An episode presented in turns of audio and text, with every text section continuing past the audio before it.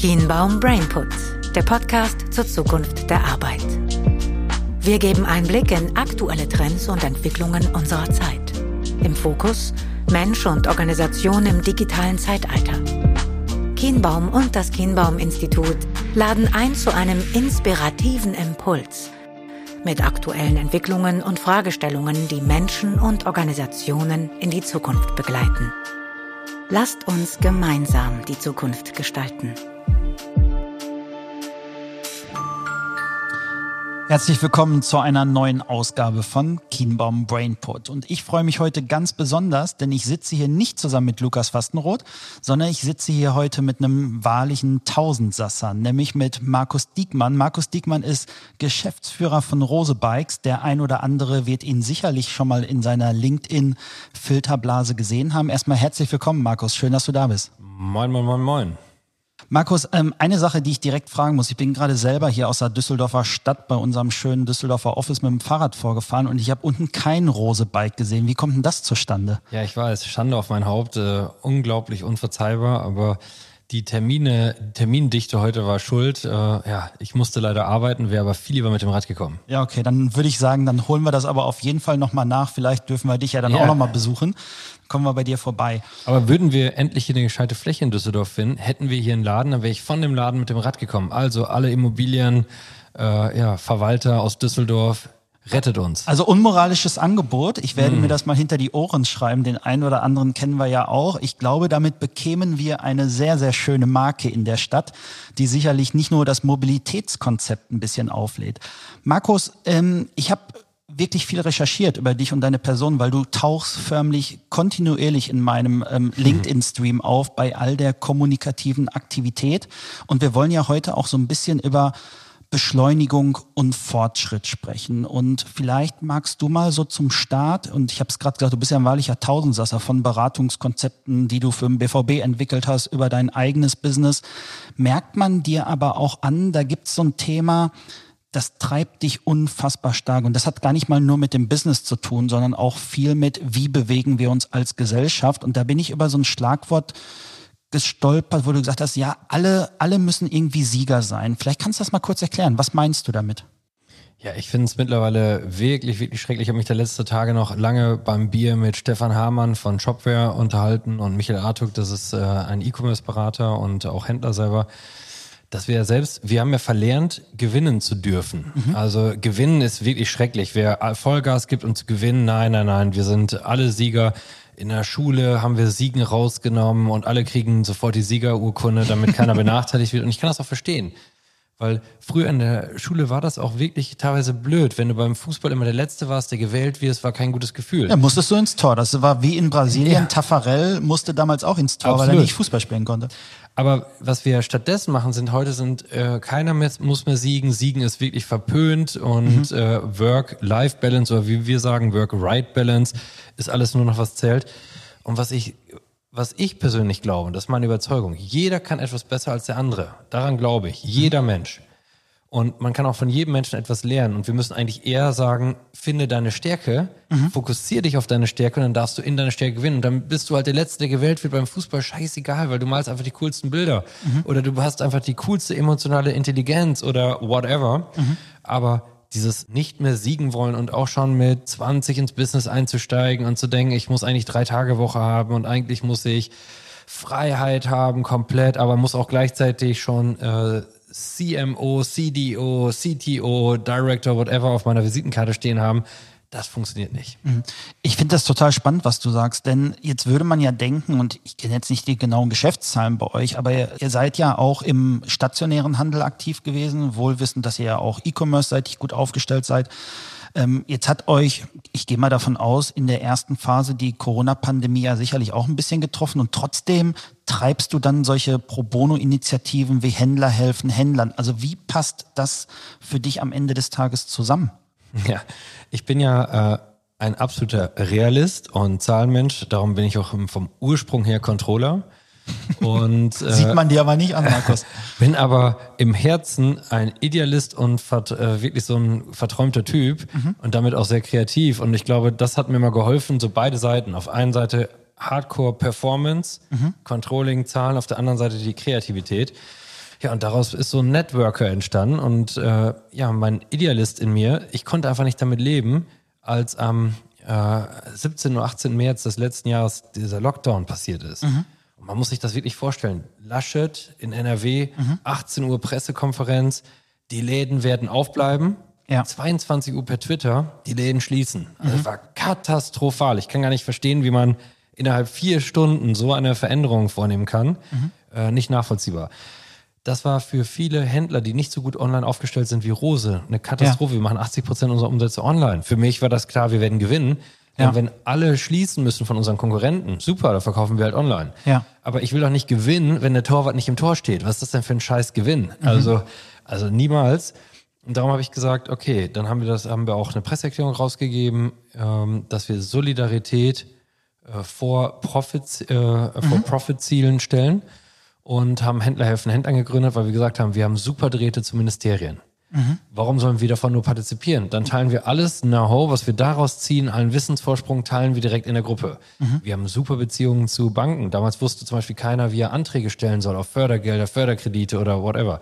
Teilen wir es dort. Ich habe die Nummer des Vorstands, kann ich auf dem Handy anrufen. Soll er mir verraten, wie es geht, teile ich das in der Gruppe. Ja. Wir haben ein super Netzwerk aus Händlern, die online first sind oder Unternehmen wie Shopware oder äh, Spryker oder andere Unternehmen, wo wir gesagt haben, okay, oder, äh, oder Amazon auch, dann teilen wir auch das Wissen. Und äh, Ralf Kleber hat Wissen geteilt, alle haben Wissen geteilt, wir haben Quickstart Online, so ein Wissensportal gegründet und so.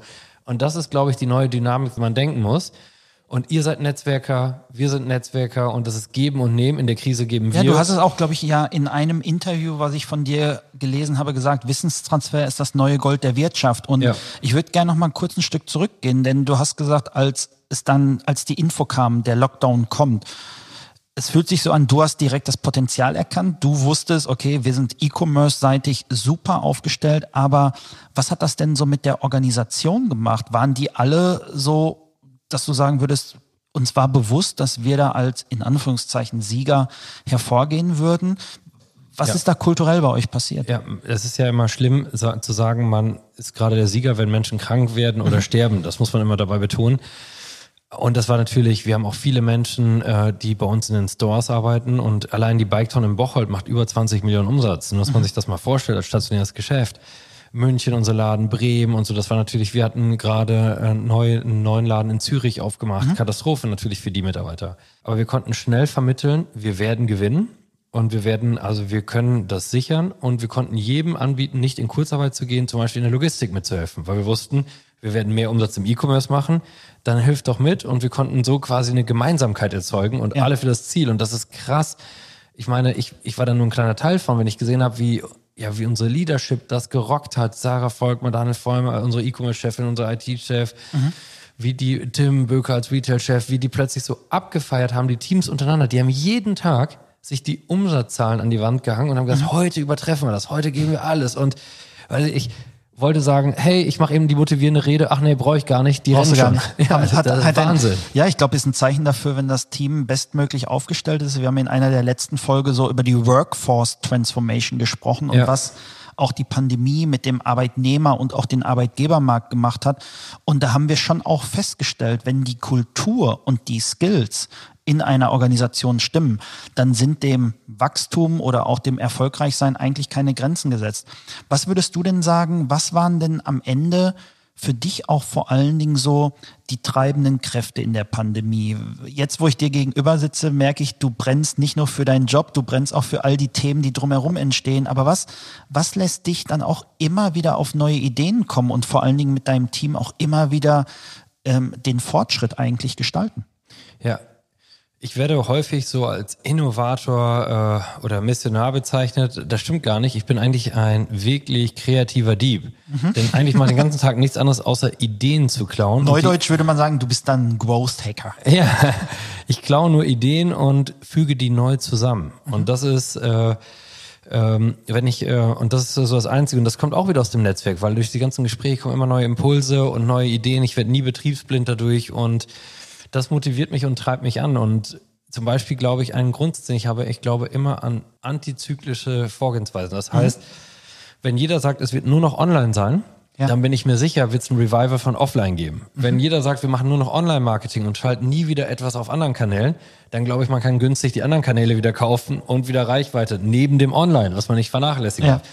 Und darum so ein guter Mix. Und ich meine, nehmen wir, wir werden, äh, Tim Böker, unser Retail-Chef, der eröffnet gerade zehn neue Flächen. Mhm mit Partnern zusammen. Und ist doch klar, wenn der Handel am Boden liegt, ist das eine Riesenchance, Flächen günstig zu kriegen. Ja. Dann ist es auch eine Riesenchance, plötzlich äh, neue Deals zu machen, die vorher mit solchen Flächenbetreibern unmöglich gewesen wären. Und ja. das trotzdem auf Partnerschaft, nicht jetzt in der, nicht auch mit Druck oder so, sondern auch da. Mhm. Und so haben wir zum Beispiel jetzt mit ECE-Centern, mhm. das gehört der Otto-Gruppe, weißt du, mit denen haben wir jetzt einen Deal gemacht, der ist rein erfolgsabhängig. Keine Mindestmiete, gar nichts, außer die gesetzliche, die braucht man so, aber das ist jetzt ein paar Euros nicht der Rede wert. Rest, Otto investiert mit, wir investieren mit und beide setzen voll aufs Risiko. Oder wir haben mit Bräuninger, wir sind jetzt bei Bräuninger, mhm. äh, wir gehen plötzlich in den Textilhandel und plötzlich werden dort Fahrräder verkauft. Weißt du, weil wir sagen, das passt zusammen, Lifestyle, die Leute wollen sich kleiden, die wollen sich bewegen, das passt alles zusammen. Also würdest du sagen, dass, obwohl ihr so hört es sich an, obwohl ihr gar nicht die große Not hattet, euch umzubauen als Organisation, weil ihr auch schon online-seitig sehr gut aufgestellt wart, würdet ihr, es hat sich trotzdem durch diese treibende Kraft aus der Organisation ja das Potenzial ergeben, auch dort trotz alledem nochmal über das Geschäftsmodell nachzudenken? Ja, ich war ja immer ein schlechter Fußballer, aber ich ähm, gucke gerne Fußball. und ähm, muss, muss wirklich, ich bin viel besser Radfahrer als Fußballer. Und muss aber immer sagen, was ich beim Fußball spannend finde. Weißt du, du hast als Trainer eine richtig geile Idee, wie du das Spiel spielst. Ja. Ähm, auch wenn das von Uli Hoeneß wirklich daneben war, wie der äh, Toni Kroos abgebügelt hat, mhm. so hat er ja mit einer Sache recht gehabt, das Spiel hat sich weiterentwickelt und diese klassische Funktion, die er bekleidet hat, die passt dann nicht mehr so gut. Das hat aber nichts mit Toni Kroos zu tun, das hat einfach was mit einer Veränderung zu tun. Mhm. Und so sehe ich das auch dass die Idiotie ist, dass wir glauben, wenn unser Modell gerade gut läuft, mhm. dass das ausreicht für die nächsten Jahre. Das war früher mal so. Heute kann ich einen Wettbewerbsvorteil haben, der kann in zwei Jahren schon wieder komplett weg sein. Das heißt, ich muss ja. jetzt, das heißt, die nächste Stufe zu erreichen, ist nur der Anfang von der nächsten Stufe. Ist Und wahrscheinlich auch einer der Gründe, warum es bei Fahrrädern einfach keinen Rücktritt mehr gibt, ne? so dass ja. du auf jeden Fall die Möglichkeit nicht bekommst, dort in die Bremse zu treten. Immer optimistisch unzufrieden. Immer. Das ist das, was mich treibt. Also das heißt, wir erreichen ein Ziel und das ist, verbindet mich auch mit dem Team. Optimistische, optimistische Unzufriedenheit und immer mhm. weiter nach vorne zu wollen. Was mich noch interessieren würde, Markus, das war so eine kleine persönliche Anekdote, die du mir ja gerade erzählt hast. Ähm, du bist ja selber Gründer, Unternehmer, jetzt in Geschäftsführungsposition und hast gerade selber gesagt, du vermisst bei vielen wirklich die Leidenschaft, wirklich mit der Idee, die man besitzt, auch etwas ja, etwas der Gemeinschaft zurückgeben zu wollen und nicht nur den Exit in irgendeiner Form ins Auge zu fassen. Was würdest du denn sagen, was ist so eine der Kernkriterien auch für dich, für dein individuelles Durchhaltevermögen, was du aus meiner Sicht ja kontinuierlich auch immer wieder versprühst? Du, das ist wirklich, das ist dieser, dieser Idealismus und dieser Optimismus in mir. Und ich Du, ich fühle, die Geschichte ist noch so lange nicht auserzählt mit dem Team. Weißt du, ich äh, liebe das einfach. Das, den richtigen, ich glaube, ich habe auch das Glück gehabt, einfach ähm, du, ich bin scheiße gestartet in die Berufswelt. Ich habe als allererster Steuerfachangestellter gelernt. Ich Dann war eine Gemeinsamkeit. Ich habe auch mal den Umweg über Nordkirchen gemacht oh. als Diplom-Finanzwirt. Ich habe aber nur drei Monate durchgehalten dort. Und ich dachte damals, ich habe mit 15 schon die Wirtschaftswoche abonniert und dachte, wusste, dass ich die Wirtschaft verändern wollte. Und ich habe immer ein Talent besessen. Ich äh, habe immer Unternehmen und Prozesse gesehen, habe auch in unglaublich vielen äh, Firmen schon gearbeitet als junger äh, Mensch. Äh, am Fließband, an der Tankstelle, im Supermarkt und habe immer in meinen Augen und in meinem Kopf konnte ich mir immer sehr fantasievoll vorstellen, wie ich Prozesse umbauen würde. Und konnte bis, bis heute kann man mir eine Bilanz zeigen und ich kann mir echt die ganze Welt dahinter vorstellen. So, mhm. das konnte ich immer. Und ich dachte, als Steuerfachangestellter verändert man die Welt. Aber das war nicht so. Ich wusste nicht, dass man da ein toller Beruf, möchte ihn auch gar nicht schlecht machen. Die machen richtig geilen Job, aber es ist nicht das, wo man strategisch das Unternehmen verändert. Nee, das musste ich leider, wie gesagt, irgendwann auch feststellen, dass es nicht die Welt ist, in der ich gerne heimisch werden möchte. Und wir haben es verändert. Du hast es verändert, ich habe es verändert. Und das ist das. Wenn jeder das sich auf seine Stärken fokussiert, und das tun wir alle viel zu wenig, mhm. dann ist für mich ist mein Beruf, das ist wie äh, meine Leidenschaft fürs Rad, das ist, äh, das ist Hobby, Beruf, Passion, das alles in einem. Und dann wirst du auch nicht müde und dann wirst du auch getrieben. Und darum, ich muss auch nicht 16 Uhr auf dem Golfplatz stehen. Dann mache ich immer noch gerne Business und ich unterhalte mich. Ich meine, meine engsten Freunde würden jetzt sagen. Sollte das jetzt eine Anspielung sein, weil ich Golf spiele, nein, Markus, oder nein, was? Nein, nein, nein. meine engsten Freunde würden sagen, mit Markus kann man sich auch nur über Politik, Fußball, äh, Rennrad und Rose unterhalten und äh, Wirtschaft. Mehr Themen kennt er gar nicht. Ja. Und das mag auch sein, aber es ist wirklich meine große Liebe. Ich muss ja jetzt sagen, ne, ich liebe ja das Golfspielen. 16 Uhr schaffe ich auch nicht, weil wenn 16 Uhr Zeit und Muße wäre, dann würde ich sie sicherlich mit meinem Sohn verbringen, die Zeit. Aber so ab 20 Uhr vielleicht noch mal eine Super. Runde mit den Kollegen ist super. Aber du sagst doch gerade, guck mal, ich, ich kann das gar nicht verstehen. Ich verstehe zwei Welten nicht. Mit, ich, ich äh, erlebe so viel inspirierende ähm, und coole junge Gründer und dann erzählen ein Großteil davon mir, nachdem die mich so krass inspiriert und berührt haben, ah, nach fünf Jahren will ich am liebsten schon einen Exit machen. Also warum denn? Wenn du gerade was veränderst und äh, äh, schaffe doch was Nachhaltiges, was zukünftig die Welt verändert. Im Kleinen oder im Großen, ganz egal. Wenn es ins All und wenn es ins All fliegen ist, ne? ja, aber mach doch nicht einfach etwas von vornherein, was du gründest, um das nach fünf Jahren zu verkaufen. Oder das nächste ist, hey Markus, wir wollen richtig Karriere machen, wollen aber Familie glücklich machen und Sport, wir wollen alles, alles in einem. Auch das funktioniert nicht. Und ich glaube, das ist das, wo wir als Gesellschaft wieder dran arbeiten müssen. Markus, ich finde das ein wunderbares Abschlusswort, fast schon eine Art kleine Predigt, die du da gehalten hast.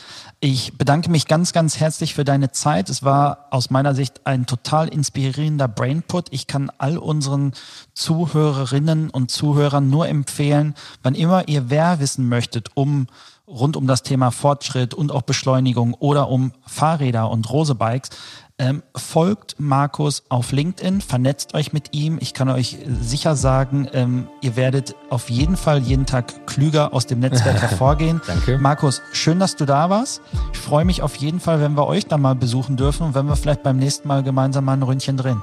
Ja, so machen wir das. Danke. Kienbaum Brainput.